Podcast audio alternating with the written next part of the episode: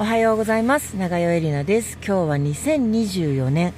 3月2日土曜日。曇りやや寒い。朝9時を回ったところでございます。さあ今日もまた車の中からお届けしております。今日は遅刻しています。なんかいつもそんなようなこと言ってるような気がしますが今日は結構大幅に遅刻ですが今から毎週の川崎のワークショップに向けて出発したいと思います、えー、昨日、おとといとですね、えー、まあ、体感できるレベルの地震が起きまして昨日何時ぐらいだったかな。昨日も寝てる時かな。その前の日は明け方ですね。5時台に目が覚めるぐらいの地震があって私もあ地震だと思ってガバッと1回起きました。が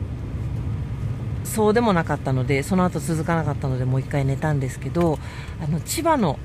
沿岸でちょっと地震が最近頻発しているということで大変心配です。千葉方面にお住まいの皆さんどうぞ本当に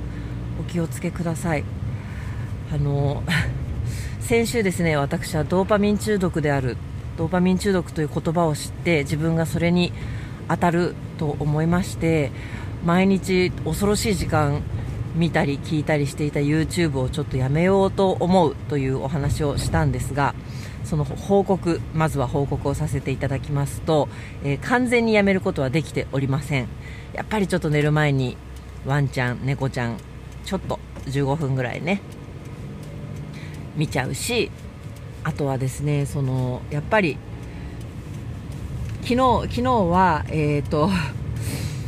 その地震がね気になってしまってでニュースサイトを見ていたらウェザーニュースだったかな？でその地震の専門家の方が今、千葉で起きている地震についてどういうことなのかっていうのを解説されていてその動画をがっつり見てしまったので あのあとはですね、えーと、今週、政倫審というものが行われておりますね。政治倫理審査会というその自民党の裏金問題ですね。えーと、あれがどういう経緯で行われたのかっていうのをこう、あのー、まあ、審査する会その疑惑を持たれている人が、えー、登壇し自分でまず15分だったかな弁明をしそれから、えー、全部で90分の時間の中でいろんな質問者がご質問していくという成倫審というのが2日にわたって行われましたね。これあのどうなんでしょうね。こう政治に関するニュースってあの興味が、ね、ある方は、まあ、いつもニュース見てらっしゃるでしょうし数年前の私は全く興味がなかったので全く知らなかったのでそんなこと言われてもっていう感じ全然知らないよっていう感じだったので、まあ、両方いらっしゃるかなと思います。がだ全然政治に興味ないよっていう方のためにお話をしますとえー、と今ね自民党の裏金問題というのが大きなニュースになってそれはさすがに皆さんご存知だと思うんですけどあの派閥のねパーティーを開催してでその 1, 1枚2万円とかっていうパーティー券をこう大量にこう企業とかに買ってもらってで個人がノルマあなたは何枚売りなさいいくらまで売りなさいっていうノルマを課された上でそのノルマ以上に売った場合は その分を個人にキックバックしますと。そのキックバック自体は違法ではないんだけれどもでそれを個人の政治資金にするのかそれをきちんとこう記載しておかなければいけないっていうのを不記載にそれを記載しなかった。でもうまるで個人の所得のように扱ってしまっていたっていうことが問題になっているわけでその金額の多かった人たちですね。安倍派と二階派の、えーもうちょっとあなたたちこれについて説明した方がいいんじゃないの？とこのシステム作ったの。誰なの？誰が許可したの？誰が進めたの？本当は知ってたんでしょ？みたいなことをこう、まあ、疑惑のある持たれた人たちが説明する会をやろうやるということになったんですがじゃあ公開にするのか非公開にするのかとかなんかいろいろ揉めちゃってなんか開催が流れちゃって豪をに煮やした岸田さんが私が出席しますと。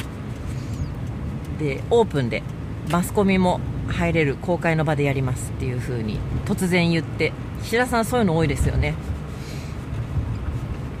で開催されたと。でその中継はすいません見てしまいました。YouTube でねあの配信してたんで全部は長いんで全部は見てないですけど一部ちょっと。見てしまいましたね。まあでも大幅にあの YouTube の視聴時間は今週減りましてなんか別に見なくても平気ってことはないけどなんかこうあのなんだろうな本当にドーパミン中毒なんだなってことはでもよく分かりました。例えば仕事をねするとかうーん。あと何でしょうね。まあ私の生活に今そんなストレスないんですけど主に仕事ですかねその在宅の仕事。それをこれから始めるぞとかでしばらく仕事をしました。休憩するぞっていう時になんかこう生じたプレッシャーとかストレスとかそういうものをこうふーって息をつきたい時にやっぱり YouTube 見ようとするんですよね。で主に内容は本当に何でもいいんだと思います。何でもいいから見たいっていう状態がやっぱり危ないと思うんですよね。何でもいいから食べたいとか何でもいいから酒が飲みたいとかそれ何でもいいからっていう状態が多分すごい危ないんだなと思って特に目的はないけど YouTube のアプリ開いちゃうみたいなことはやめようと思ってそれはワンちゃん猫ちゃんをちょっと見る。以外にはしておりません。でいやもう本当に恐ろしいです。あの YouTube 見るのやめよって決めたらいきなり日常の中にボカンってすごい時間ができたんですよ。なんかこうちょっと今在宅の仕事が大変な状況にありましてあのー、Google の仕事が3月の19日で終わっちゃうんですけどそれが突然アナウンスされたことでこうそのプロジェクトに関わっている人たちが大混乱になったんですけど、まあ、マイクロソフトのお仕事があったので、まあ、大丈夫かなと思ってたらですねそのマイクロソフトのお仕事もタスク量がガクンと減っちゃってあら、私、仕事ないわみたいなことになってしまいましてで、まあ、ちょっと他のね会社を契約したりとか在宅でできる仕事をいくつか探してアプライしたりとか今、日本語教師在宅日本語教師で、えーと、資格はいらないよっていうので、えー、まえーとね、イギリスの会社かな？のに今あの CV っていうんですか？レジュメを送って返事を待っているところですが、まあ、そういうプチ就職活動を今しているんですね。そのそういう在宅で資格もなくできる仕事って結構たくさんあるんですけどその代わり突然切られるっていうねこう全然安定性がないんだっていうことをまたひしひしと感じておりましてまあでも大丈夫ですけどねいくつかあるんでいくつか契約してるんでその中からこう面倒くさいからやりたくないなと思ってた仕事とかもまあやればなんとか生活はできるので大丈夫なんですけど、まあ、その面倒くさいんですよね、本当にね、そのあちなみにですね、私はその就職というか、お仕事探しは、 Indeed っていうね、サイトをよく見るんですけど、それもしくはあれです、リンクトインです、本当に。あの前にも話したことあるかもしれませんが、ビジネス専用のフェイスブックみたいな感じで実名で今の会社とかも全部書いてその上であのまあ、仕事を探すというかですけどあのリクルートが来るんですよ。あなたに合ってる仕事は。こういうこういう求人出てますよってリンクトインが教えてくれたりもするしあのいろんな人からメッセージも来ます。こういうポジションに興味はありませんかって。でそんなに細かく私出してるわけじゃないのでフルタイムのねお仕事とかの案内はよく来るんですけど、まあ、フルタイムで働くつもりはないのでそういうのはあの、まあ、あの既読無視してるんですけどいけないのかな本当は。でもそのリンクトイン経由でそういうイギリスの会社で日本語教師募集してますよとかっていう情報が来るんです。でえっ、ー、とまあなんでしょうね。今までのあなたのお仕事の経歴にこれがフィットするんじゃないですかみたいなのが来るんですよね。でそれ経由で、えーと、今の Appen っていうオーストラリアの会社の仕事もあとねあれはどこだろう。まあそういう海外の企業が募集してる案件っていうのはそのリンクトイン経由で見つけてます。あのー、私程度のね在宅でちょっとお仕事したいぐらいのだったらあのまあそうやってちょこちょこあるんだけどもうちょっと本気で就職しようとした場合にどの程度役に立つのかっていうのはちょっとわからないですけれどもあの一つ手です。で、えーと、リンクトインは日本語ともう一個まあ自分で言語を選べるのかどうかわからないですけど私は日本語版と英語版両方載せてるんですね。で英語のページは全部英語で書いてあって日本語のページは全部日本語で書いてあってあの日本語を翻訳したわけじゃなくて自分で書くんですけど両方出せるんです。なので英語圏の人にも見てもらえると。だからまあ基本的にそのコンタクトは英語圏の人から来ることの方が多いですね。日本語圏海外の会社で日本語に支社があるところから日本語経由でえーと、ご案内が来たこともあるんですけどでも結局その最終的に提出する書類とかあの送らなきゃいけないプロフィールとか全部英語になるんですけどでもそんなものすごい英語力が必要なわけじゃないのであのもう超喋れる人じゃないとだ大体喋らないですしね。書き文字なので全部。翻訳とか使えばなんとかなるしあのもし在宅仕事やってみたいそういうのやってみたいっていう方はぜひリンクトインにプロフィールを作ってページを1個置いとくとでそういう海外の会社の応募フォームみたいなところに例えばインスタグラムとかツイッターのアカウントを書いてくれっていうところはないですけどリンクトインのあなたのページの URL 書いといてっていうのは結構書いてあります。フェイスブックはないけどリンクトインはあります。だから仕事探しには本当にいいと思いますのでもしご興味あったらぜひやってみてください。でそんなんで今週はちょっとリクルーティングを していてでストレス溜まるんですよね、まあ、でもであちょっとそのやっぱり私もすんごい得意なわけじゃないので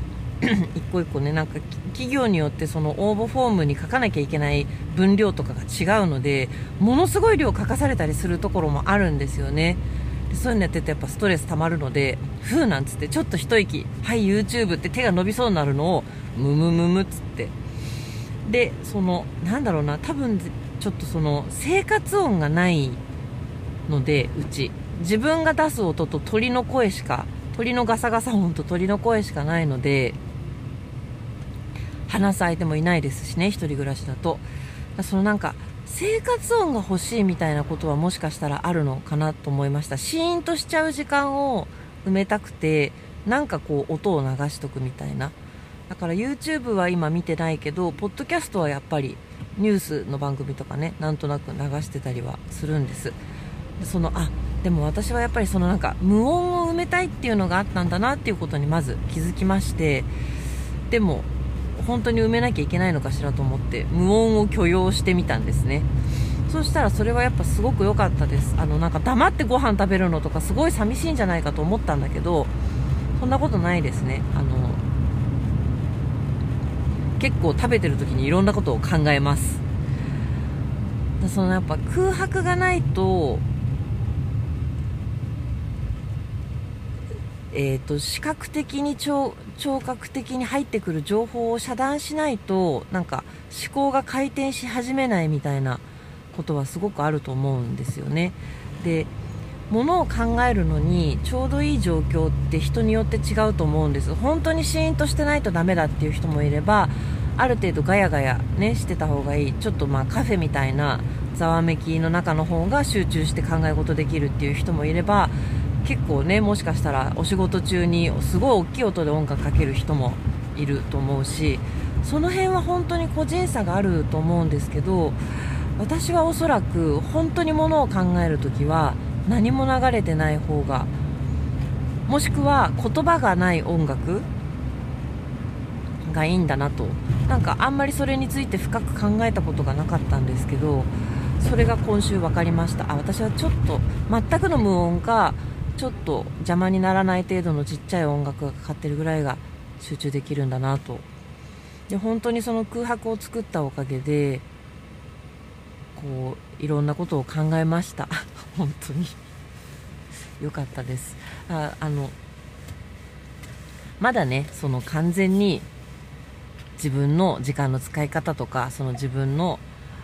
無意識にやっちゃう行動みたいなことを完全にコントロールできてるわけじゃないんですけどまあでも自分はそういう状態にあるんだって自覚をして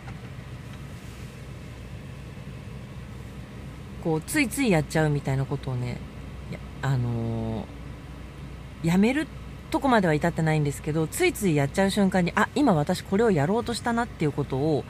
明確に前より意識してるのでそれは非常に良いです。なんかパッと携帯を手に取るんですよ。無意味に。今なんで私携帯手に持った？ってこう自分に聞いていや特に理由はございません。じゃあ置こうか。みたいなやり取りが自分の中でできるようになりました。でその結果ですねすごいこう頑張って日中まあ仕事もしつつリクルーティングっていうかねそのお仕事探しもしつつピーちゃんたちのお相手もしつつ5時まではねそういうのを一生懸命やろうと決めてるんですがで5時になってピーちゃんたちが出ました。で晩ご飯も食べました。でふーって一息ついたら6時半だったんですよ。あれ？と思って。なんか今日結構いろんなことやったけど6時半だと思って。じゃあ映画でも見ようかなと思ってちょっと映画館の情報探したんですけど見たい映画が近所でやってなかったのでじゃあアマプラでも見るかっつって映画を見たんですけど今までもなんかいろいろ見てはいたけれどなんか集中力続かなくってちょっと見てはやめちょっと見てはやめ結局最後まで見ないみたいな映画がいっぱいあってあなんか私映画ってあんまり見れないのかもなと思ってたんですけどそうじゃなかったなと思ってなんかこうなんちょっとうまく説明できないんですけど今からのこの時間はこれをするための時間であるみたいなことをあんまり考えないままなんとなく時間をこう過ごしていてでなんかあやっぱり今からお風呂入ろうとかなんかちょっとお腹空いちゃったなとかあそういえばあのメール返信してなかったなとかなんかそういうことが細切れに起こって他のことが気になっちゃうので映画に集中できなかったんだなと。でこう、まあ、メールを返信したりだとかその日やんなきゃいけないことを一通り全部やってふーって息をついたら6時半。で特にやんなきゃいけないこともない。あじゃあ映画見ようってなった時には本当にあのソファーに座って落ち着いて まあ、トイレ行くために止めたりはしましたけどちゃんと落ち着いて映画が見れたんですね。今週2本見ました。そうやってちゃんと落ち着いてあので携帯で見るんじゃなくて家のテレビでソファーに座って落ち着いて見るっていうね。ちなみに あのそんな大した映画は見てないんですけどあのマイ・インターンっていう私はロバート・デ・ニーロ大好きですのでアン・ハサウェイとロバート・デ・ニーロのマイ・インターンっていうね映画を見ました。あのアン・ハサウェイプラスお仕事といえばあれじゃないですか。プラダを着た悪魔。あれ？あれアン・ハサウェイだよね。プラダを着た悪魔でこうもう新人のねダサいって周りから言われる女の子がまああれは映画の中では違うタイトルだったと思いますけど実際には、まあ、防具ですね。防具者を模した。で、えーと、編集長のアナ・ウィンターをモデルとしたね。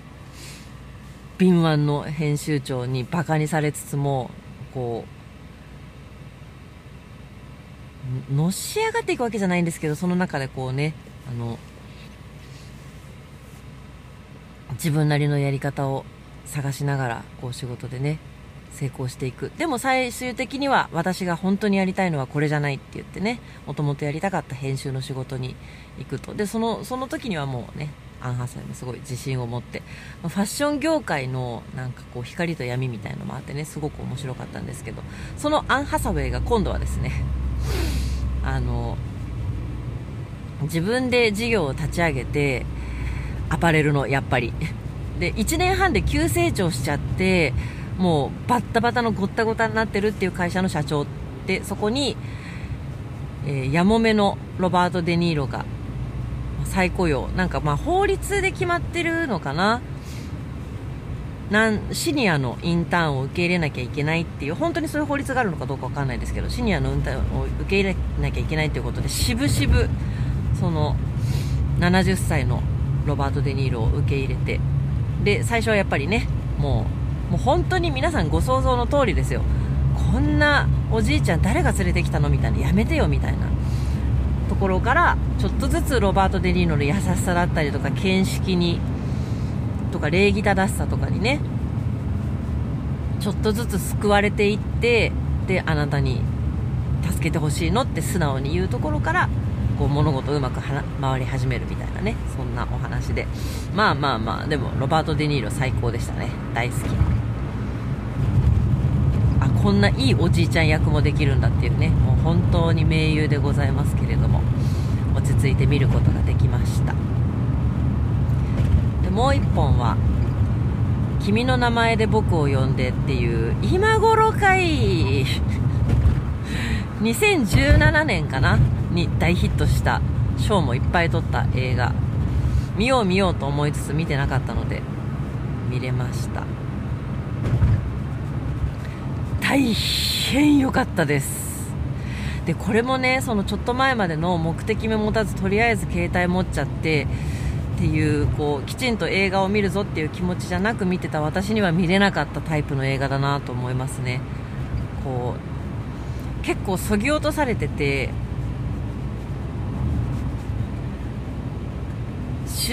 出てくる人たちが説明しないんですよとにかく自分の気持ちをね。言葉で説明する箇所もあるけど基本的にはしない。もう本当に実際の人間がありのまま生きてるっていう感じなのでそもそも設定も最初なんかよくわかんないしえどういうことこれみたいな、まあ、でもあのその説明が省かれているんだけど細かいあの演技ですね。これこそ本当に演技。表情だったり体のちょっとした動かし方だったりとか目線とかそういうものだけでねこう感じていることを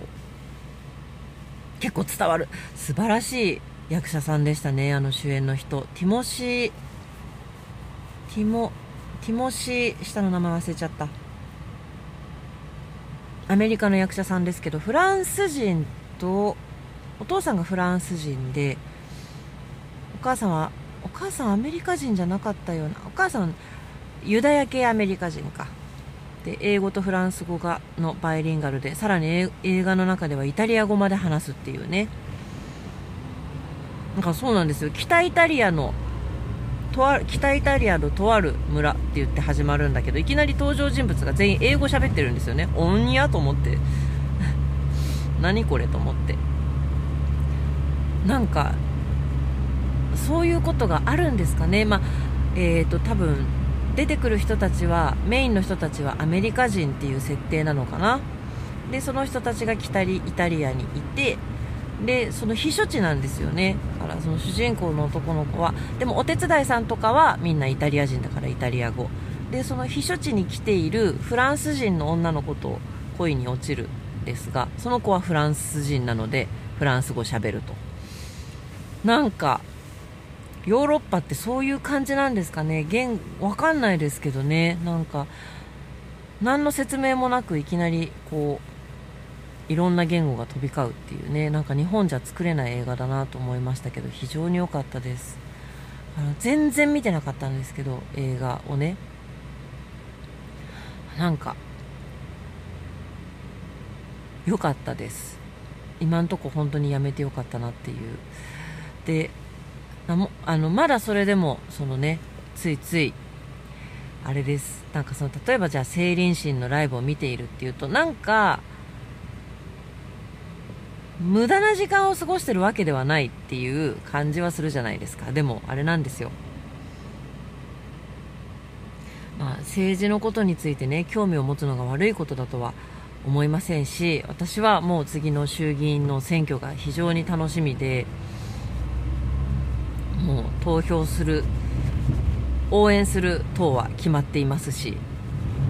どんな立候補者が私のね選挙区に出てくるのかなと思って楽しみにしておりますけれどもでも政治にね関しては私は本当は指針にしなきゃいけないなって思ってる言葉があってそれはもうお亡くなりになったあの吉本隆明さんですね。吉本バナナさんのお父さんですね。地の巨人と言われた吉本隆明さんが対談か講演か忘れましたけどどっちかでおっしゃってたんですけどあの政治のことっていうのは25時間目で考えなさいっていう考えなさいとは言ってなかったかもしれない。考え考えることにしていると。もう政治のことは政治家とかね専門家に任せておけと。自分の生活をとにかく一生懸命やりなさい。でもしどうしてもそれでも政治のことが考えたいんだったら25時間目でやりなさいと。その自分の時間を使うんじゃなくてそれ以外の時間でやりなさい。で例えば子育てのことについて仕事の就労のことについて労働のことについて税金のことについて自分の生活に関わる問題が起きてきたら初めてそこの部分だけ考えればいいと。政治との付き合いっていうのはその程度がいいと僕は思っているって言って。我が事になった時だけ考えなさいっていう。これはすごい大事なことだなと思いまして。あの何ですかね。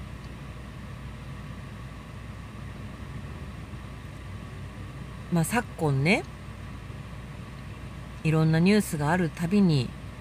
まあいろんなところでこうツイッターとかで主にツイッターなんですかね。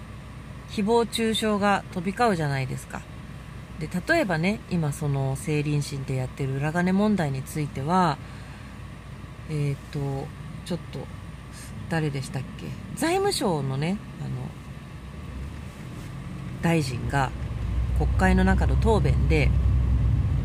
鈴木さんでしたっけ？ちょっとお名前は失念してしまいましたが、まあ、財務省の人ですがその国会の中でその裏金裏金問題について尋ねられた時にこれは脱税じゃないんですかって言われたら、まあ、それは議員おのおのが自分でそのお金の収支っていうものをこれは政治資金なのかそうでないのかっていうのを判断してこれは個人の所得に当たるって判断したものだけ納税するでそれは政治家それぞれ個人の判断に任せますって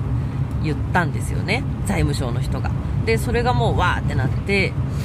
え納税って個人の判断なの？って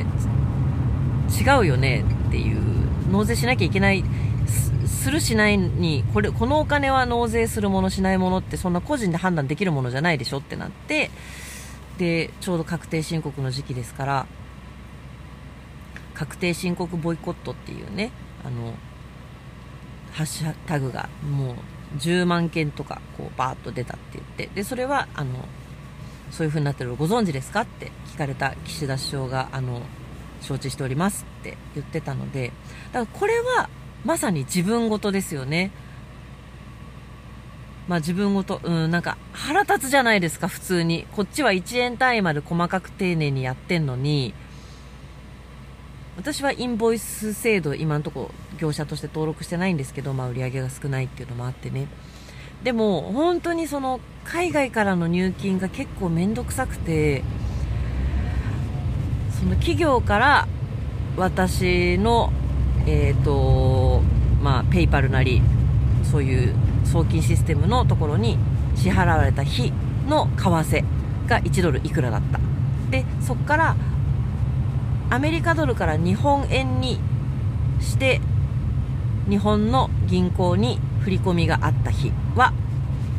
為替がいくらだったっていうのを計算してだからその場合によっては例えば100ドルが振り込まれましたっていうのがそれを日本円にした時にそれが150円に入金があった日が148円でした。でそれを日本円に変換した時に150円に上がっていたら、えーと、200円増えるわけですよね。入金の時点より。で逆に下がっていたら減るわけです。それを損益として出さなきゃいけないから全部の日の為替を調べてでもまあ簡単に調べられるんですけどこの日はいくらこの日はいくらっつってねその損益出さなきゃいけないっていう。私の確定申告の中で一番面倒くさいのはそこかな。あとはそんなもう変わった収支はないので大体同じように処理してりゃいいだけなんですけどそこだけやや面倒くさいんですけどでもやってるんですよ。でそれも自分で調べてあこういう場合はどうしたらいいんだろうって言って全部調べてあそっかそっかこういう風につければいいのかって言ってやってるわけです。でも皆さんそうですよね。結構やっぱ分かんないこととかもあるしでもちゃんとやんなきゃなと思ってであの税務署のね調査が入ったっていう人の話を聞いたことありますからもうすごい大変だったってそのね過去の領領収書全部引っ張り出してきてここがおかしいだな、あそこがおかしいだの、これはどういうことだって突っ込まれたのを一個一個全部説明して、で、追徴課税されたっていう人の話をね、知り合いで私は聞いたことありますので、怖い。まあ、絶対来ないと思うけど、私みたいな弱小のところにね、私のところに来て、数万円をね、絞り取る労力考えたら、もっと他のとこやった方がいいに決まってますから、来ないとは思うけれども、もしもそんなことがあったらと思って、領収書も当然全部揃えてますし、もし万が一何かあってもね。だからちゃんとやってますよ、本当に。だからそれが、本当にバカバカしく感じるよね。何それって。そんなんでいいの？しかも何千万とか、その、なんて言うんですかね。お金に対してどこまでちゃんとやるかっていうのは、まあ個人差あると思いますけど、個人事業主とかだとね。でも、一般的に企業とかはやっぱりそれはやっちゃいけなくて、すごく細かくやるわけじゃないですか。ちょっと何かが合わなかったりしたら、これはどういうことだって経理担当から怒られたりするとかっていうのはどこの会社だってあることだと思うし、まあそれが一応この国では当たり前ってことになってますよね。ちゃんとやるのが。でそれをやってなかったら脱税だっつって起訴されたりするわけじゃないですかでそれが適用されない人間がこの国にいたんですかっていうで、えーと、その政治資金規正法でしたっけ？っていう法律がもうざる法だってすごく言われてますよね。抜け道がいっぱいある。その国会議員がお金を自由に使いやすい、集めたり使ったり、そしてそれの使途の報告もないみたいな状態がまかり通っている。で、ちなみにちょっと話を脱線するとね、その、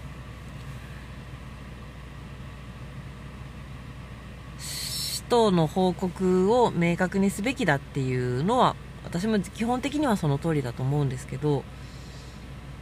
あの、それが行き過ぎてはいけない分野っていうのがあると思うんですよ。その全部1円単位まで全部細かく報告せよっていうのが弊害になってしまう分野っていうのがあってでおそらくもうそれの筆頭は、えーと、研究の分野ですよね。これは本当にいろんな学者さんが言ってますけど例えばもう本当になんかこれがアメリカだとこう日本だとこうっていう話ばっかりになっちゃって申し訳ないんだけどアメリカだとそういう事務とかを専門にやるプロフェッショナルがいるんですって。その大学とかにね。とか研究機関にね。でお金のことっていうのはもう教授とか研究する立場の人はほとんど考えなくていいと。での、まあ、考えなくていいってことはないけれども例えばアメリカとかだと大学の学長さんとかがものすごい頑張ってお金集めてきてくれたりとかするそうなんです。であのそのねアメリカの研究者にお金を出す大きい財団があるんですけど、まあ、そこにこうね推薦された人たちが応募するんだけれど審査がものすごく厳しいんですって。その代わりでプロジェクトに出すんじゃなくて人に出すんですって。でやっぱ研究とかってこう時期とかまああのー、その人の興味とかいろんな条件で研究対象が変わることがあるんですって。である研究をしていたらその結果こういう思いもよらぬ結果が出た。これってもしかしてこういうことなんじゃないかって言ってその研究の対象がスライドしていくっていうことはよくあるわけででそのやっぱ偶然に見つけたところみたいなところからすごい発見がこう見つかったりっていうことはやっぱりあると。科学っていうのは基本的に仮説を立ててそれを検証するっていうプロセスじゃないですか。でもその仮説がいつもいつも合ってるわけじゃなくてで全然違う結果が出ちゃった。ということはこれは全く違う説が成り立つんじゃないかみたいなところで研究が発達発展していくわけなのでで日本の場合はプロジェクトに対してお金が支払われるので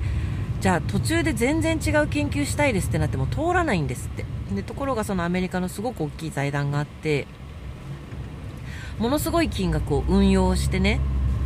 でそこから、あの、お金を出してるんですけれども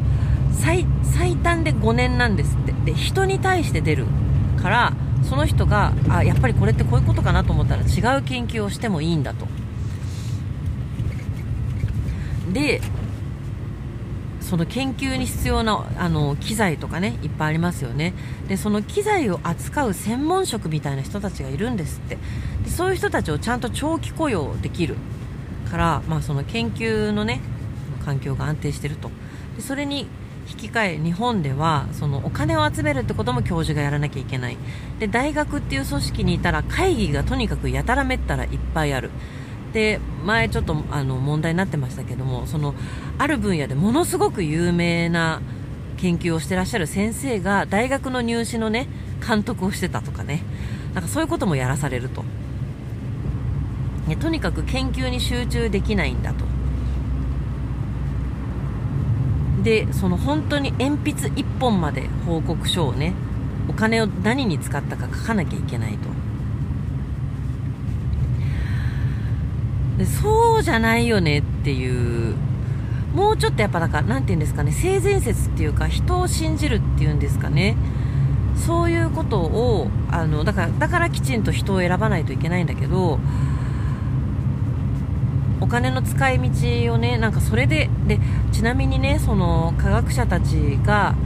まあ学会があるじゃないですか。でその後にカクテルパーティーみたいなものがあるそうなんですよ。でそこが実はめちゃくちゃ重要だったりするんですって。そのみんなでいろんな話をして最近の研究はこうだああだなんつって。でその中で全然違う分野の人と話をしているところでなんかこうつながりが生まれたりとかひらめきが生まれたりとかそういう研究してんだみたいな。だったらこことここがつながるかもしんないねみたいな。でもそのパーティーに出席するっていうお金がなんかこう認められにくいというか出しにくいみたいなね。のもあったりすると。だそんなのはいいもうその人が役に立つと思うことは何でもやってもらえばいいんだみたいな風にあの報告の義務なくお金を払っちゃうみたいなことが本当はあった方がいい。でちなみに私はこれ何遍も話してますけど今までねいろんな除籍をいただきましたけれども基本的にめちゃくちゃ細かく報告しなきゃいけないものばかりです。でその中で福武さんですね。ベネッセの福武さんが出してくれた助成金を一度取ったことがあるんですけど岡山で。それはね本当に規模はちっちゃかったです。45万とかそんなもんだったんだけれどもなんと事業が始まる前に振り込んでくれるんですよ。大体助成金って全部報告が終わった後に金額の調整が入りこれは違うとかあれは違うとか。で結果いくらになりました。で最終的に報告書も全部提出した後でお金が振り込まれるから基本的に全部立て替えなきゃいけないものが多かったりするんですよね。ちなみに川崎市はそんなことなかったです。川崎市は先に振り込んでくれた。ありがとう。で、えっ、ー、と、報告した時に何かあったら金額調整しますよって返還を求める場合もありますよだけど、そうだ、川崎市は先に振り込んでくれてたわ。だけど、あの、予算書と何か違うことが起きた場合は、逐一報告しなきゃいけないことになってます。私もしてました。大きく金額が変わっちゃいそうなことが出た場合には、これは大丈夫でしょうかって問い合わせてました。福武さんは先に払ってくれた上に報告の義務なしなんです。お金をどう使ったか報告の義務はない。その代わり招待券をくださいと。公演のね。で福武の方がその時は2人見に来てくださるんですよ。で最終的になんかパーティーみたいな形で報告会はありました。そこでこういうことやりましたっつってプレゼンみたいなのをするっていう会はありました。けどなんか報告って本当にそういうことじゃないかなと思うんですよね。お金をどう使ったかよりもどういうふうに実際の物事が行われでその場の雰囲気はどうだったのかっていうことですよ。そこを見に来てくれることの方がよっぽど重要だと思うんですよね。なんかそれは本当に性善説というか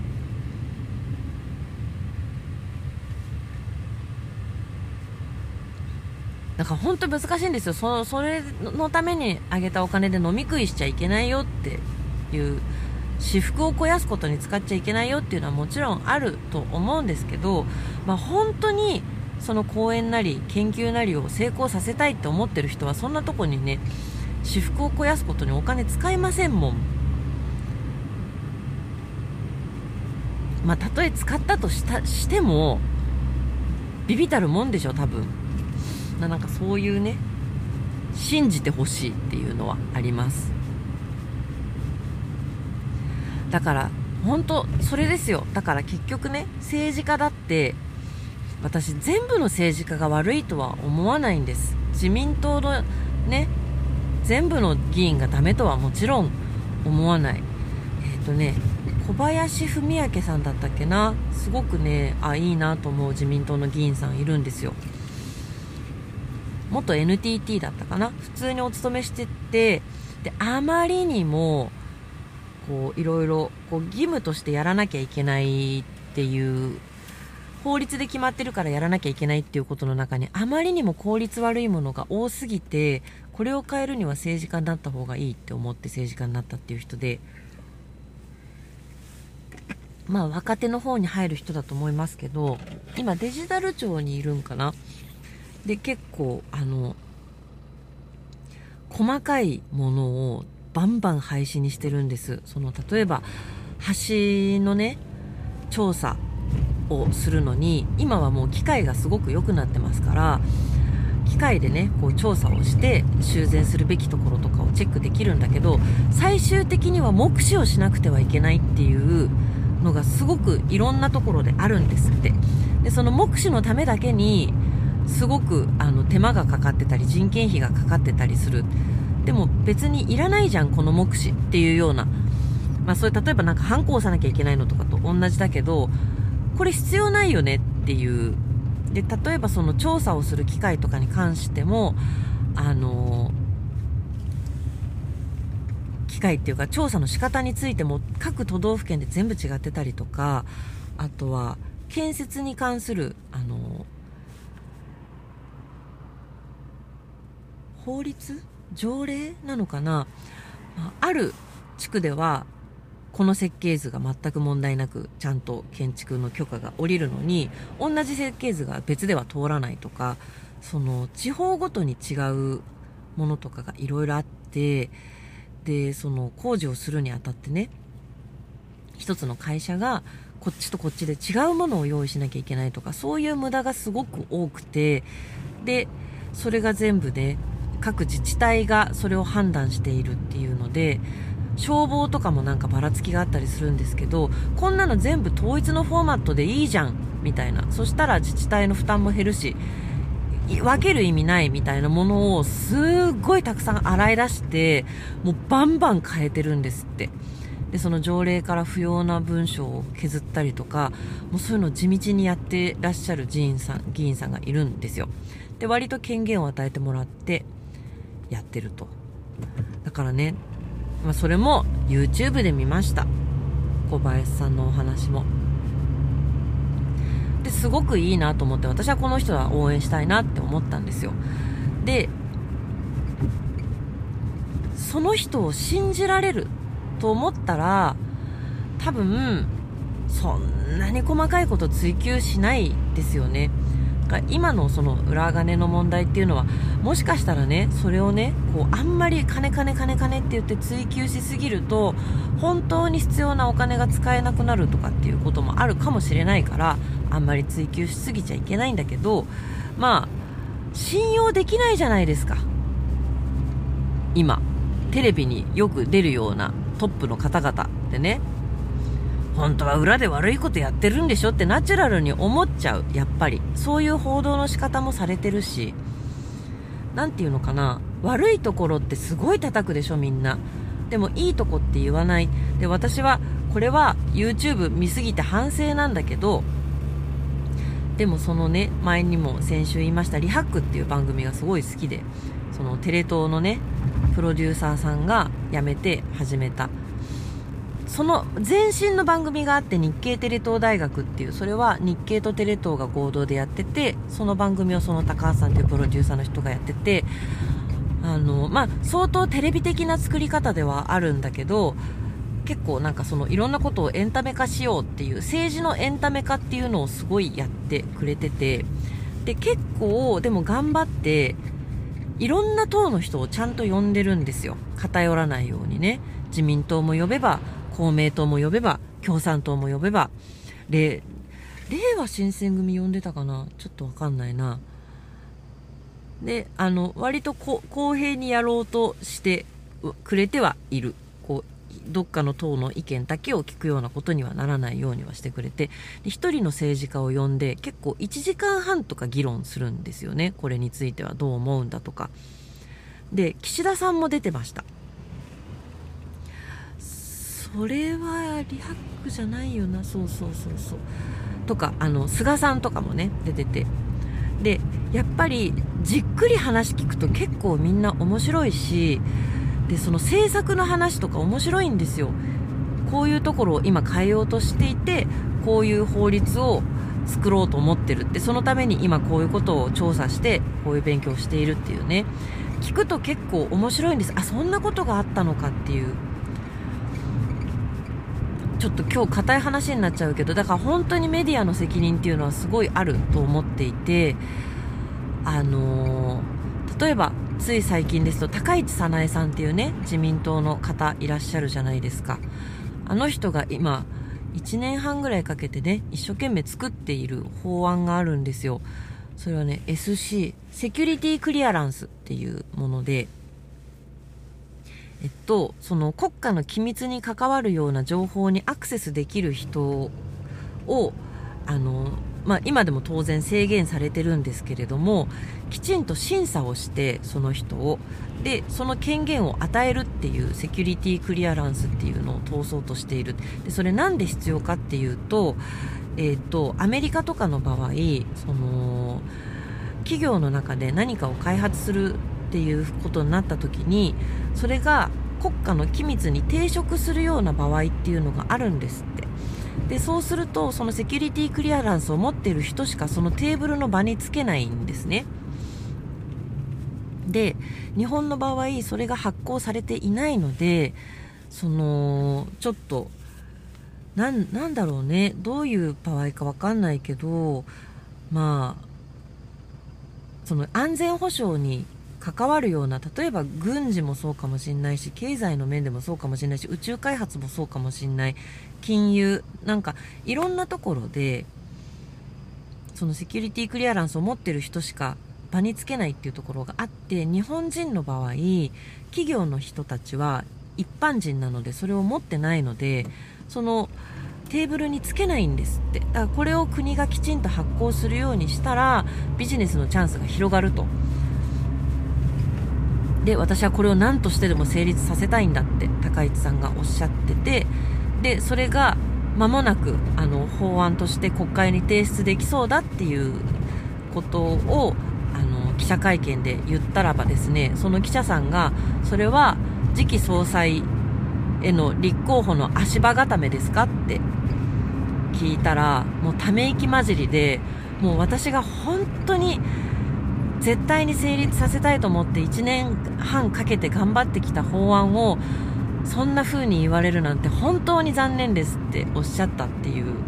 でそれがねやっぱ政治家の人ってやっぱりねあの思ってることを全部そのまま言うわけじゃないのでそれを全部信じるかどうか分かんないけれども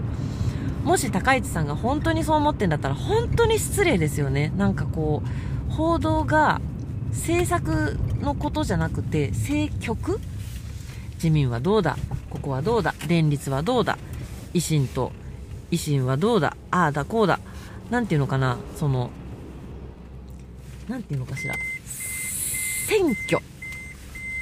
に関わることばっかり。あの自民が過半数取れるのかどうか。連立国立国民民主党が自公と連立政権を組むのかどうかとか。なんかそっちばっかり。で私はそのセキュリティクリアランスの話とかへえもう、ま、全く知らなかったから聞いててすごいへえと思ったしあそんなのをやってるんだ。だからなんかこう表に出ないところで頑張ってる議員さんって絶対たくさんいるんですよ。でそういうのって本当に表に出なくてこれはだから私たちにも責任があると思うんですよね。そのスキャンダラスな方に引っ張られちゃう。なんかメディアっていうのはやっぱりあのみんなに見てもらえないと成立しないのでみんながそれを求めるからそういうのばっかり見たりクリックしたりするからそっちに偏っちゃう。政局の方に話題が偏っちゃう。でも本当にこうあのまあこれもね偉そうに話してますけど私セキュリティクリアランス関係ないんでねそれこそあの吉本隆明さんのおっしゃる25時間目じゃないとこでやっちゃっててだからそれは私は問題だなと思ってちょっと YouTube 見るのやめようと思ってるんですけどでも結構面白いんですよそういう制作の話とかってね。でそういうのを私はすごいそのリハックとえーと、日経テレ東大学は本当に私に政治って面白いって思わせてくれた番組なのですごい感謝してるんですよね。でちなみにその日経テレ東大学っていうのはもう今ないんです。すごい面白い番組だったのに。なんかもう今みたいに本当にボケちゃう前の蛭子さんとかが出てきてでもやっぱりギャンブル好きなんだよねとか言ってたりとかね。まあきちんと丁寧に話を聞こうとする姿勢がどんな人にもね割とあって面白かったんですけどあの日経新聞のエース記者だった後藤達也さんっていう方がいらっしゃるんですよね。その経済の話を分かりやすく伝えるっていう日銀の担当のキャップだったんですけど日経新聞時代にそのツイッターで分かりやすく経済の話を発信していたところ30何万人とかのフォロワーがいてすごく人気があったんですよ。でその方が日経を退社したんです。で今はもうフリーで活動されていて個人のあのツイッターとかノートの登録者数も日経時代よりもねすごく上がっていていろんなところで分かりやすく経済の話をする活動をしてくれてるんですけどでその中でで日経テレ東大学の中でなんで会社辞めたんですかっていう番組が立ち上がりそのいろんなところをね会社を辞める人がどんどん増えていると。でその人たちに話を聞くっていうのでその後藤さんを呼んで話を聞いたのがなんか日経幹部の激鱗に触れたらしくて。でっていうらしいんですよねどうやらね。でその番組を消せだのなんだの。でいろいろ悶着があった挙句あのテレ東って日系の子会社ですから。だからそこも問題なんですよね。あの新聞社とテレビ局が全部くっついてる富士山系グループと,、えーと、テレビ朝日がくっついてるとかああとフジテレビがくっついてるとかそこも問題なんですけど。でいろいろ悶着があった上にその番組はもう終わりですと。ですっごいたくさんあったコンテンツ全部消されたんですよ YouTube 上から。本当にその菅さんのインタビューとかめちゃくちゃ面白かったんですけど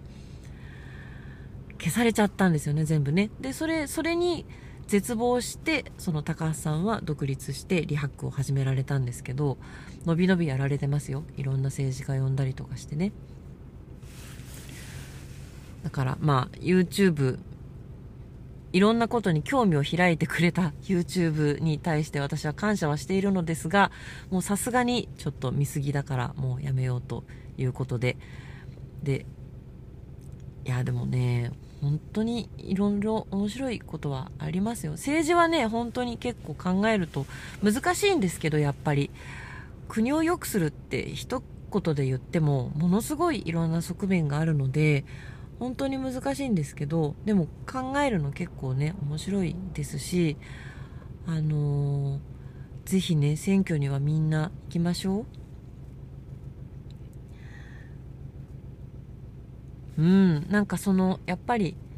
選挙って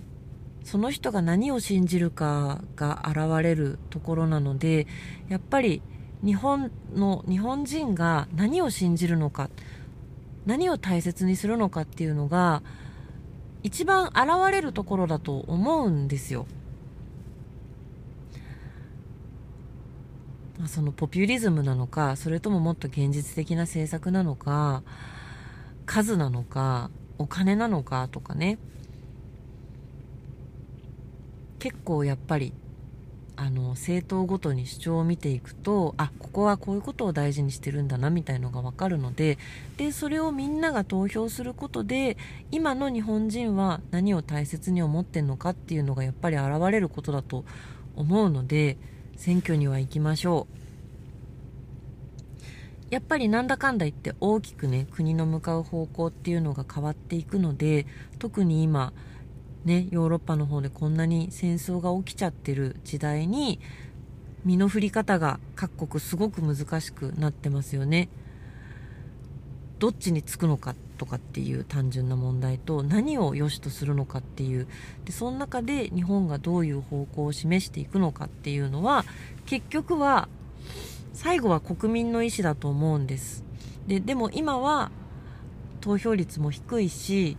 今の国会にいる議員さんたちの数とかバランスとかが決して民意が反映されたものではないと思うのであのやっぱりそこはちゃんとねあの意見を表明していくのが私は大事かなと思います。特に若い世代の皆さんがね。うんだって今国政選挙とか半分ぐらいでしょ投票率。残りの半分の人が何にも言ってないっていうのはね。平和で安全で経済も安定していた時期にはそれでいいかもしれないですけどあの平和が脅かされる可能性があり経済も決して良くはなってない今。そして出生率も下がって。もうどんどん時代が難しくなってきているのであの、ねいろんな判断をあんまり人任せにしてはいけないのかなという感じです。真面目になっちゃった今日は。でも政治って結構面白いよって言いたかった。とあのまあ、YouTube は完全に立ててはいないんですがその代わり今完全に1ヶ月経ってみようと思っているものがお菓子です。パーちゃんがですね、私の愛する赤星インコのパーちゃんが、やっぱりもうちょっと痩せさせてって言われて、今 38g のところから 35g ぐらいまで落とせますかって言われてるんです。人間で考えてみたら38キロが35キロになるって大変なことですよね。3, 3キロ落とすって人間でも大変。で、それを今やってます。すごい、またさらにご飯制限して、もう本当にかわいそうで、辛いんですけどパーちゃんがダイエットするなら私も一緒にダイエットしようと思って、まあ、ダイエットは私はそんなに必要ないんですけどまあでもあの食べたいものを我慢するっていうことでお菓子立ちをして見ています。この間ポッドキャストを先週ポッドキャストを配信した日から。まあでもあのパンにバターとジャムつけて食ったりしてるので いいのかどうかわかんないですけど、なんだろうな、でもそういう、こう、何でも思い、望みが叶っちゃう状態っていうのが良くないんだっていうことが分かったので、その自分でややね、こう、ストレスをかけて、不便だったり不満を持って、まあ、ものによるんですけど、そういうまあ、ちょっとしたストレスをかけておくことで、ドーパミンの排出が穏やかになるということでああ今日もう一個話したいことあったけどあと30秒になっちゃった。えー、っと言えるかな？新海地舞踊歌劇団がとうとう自立して動き始めました。今月自分たちで助成金を取ってね自分たちでイベントに出るっていうことでもう本当に素晴らしいことなんですけどこれはじゃあ次回話させてください。ということで花粉飛ぶ季節皆さんどうぞお大事に。ということでそれではまた。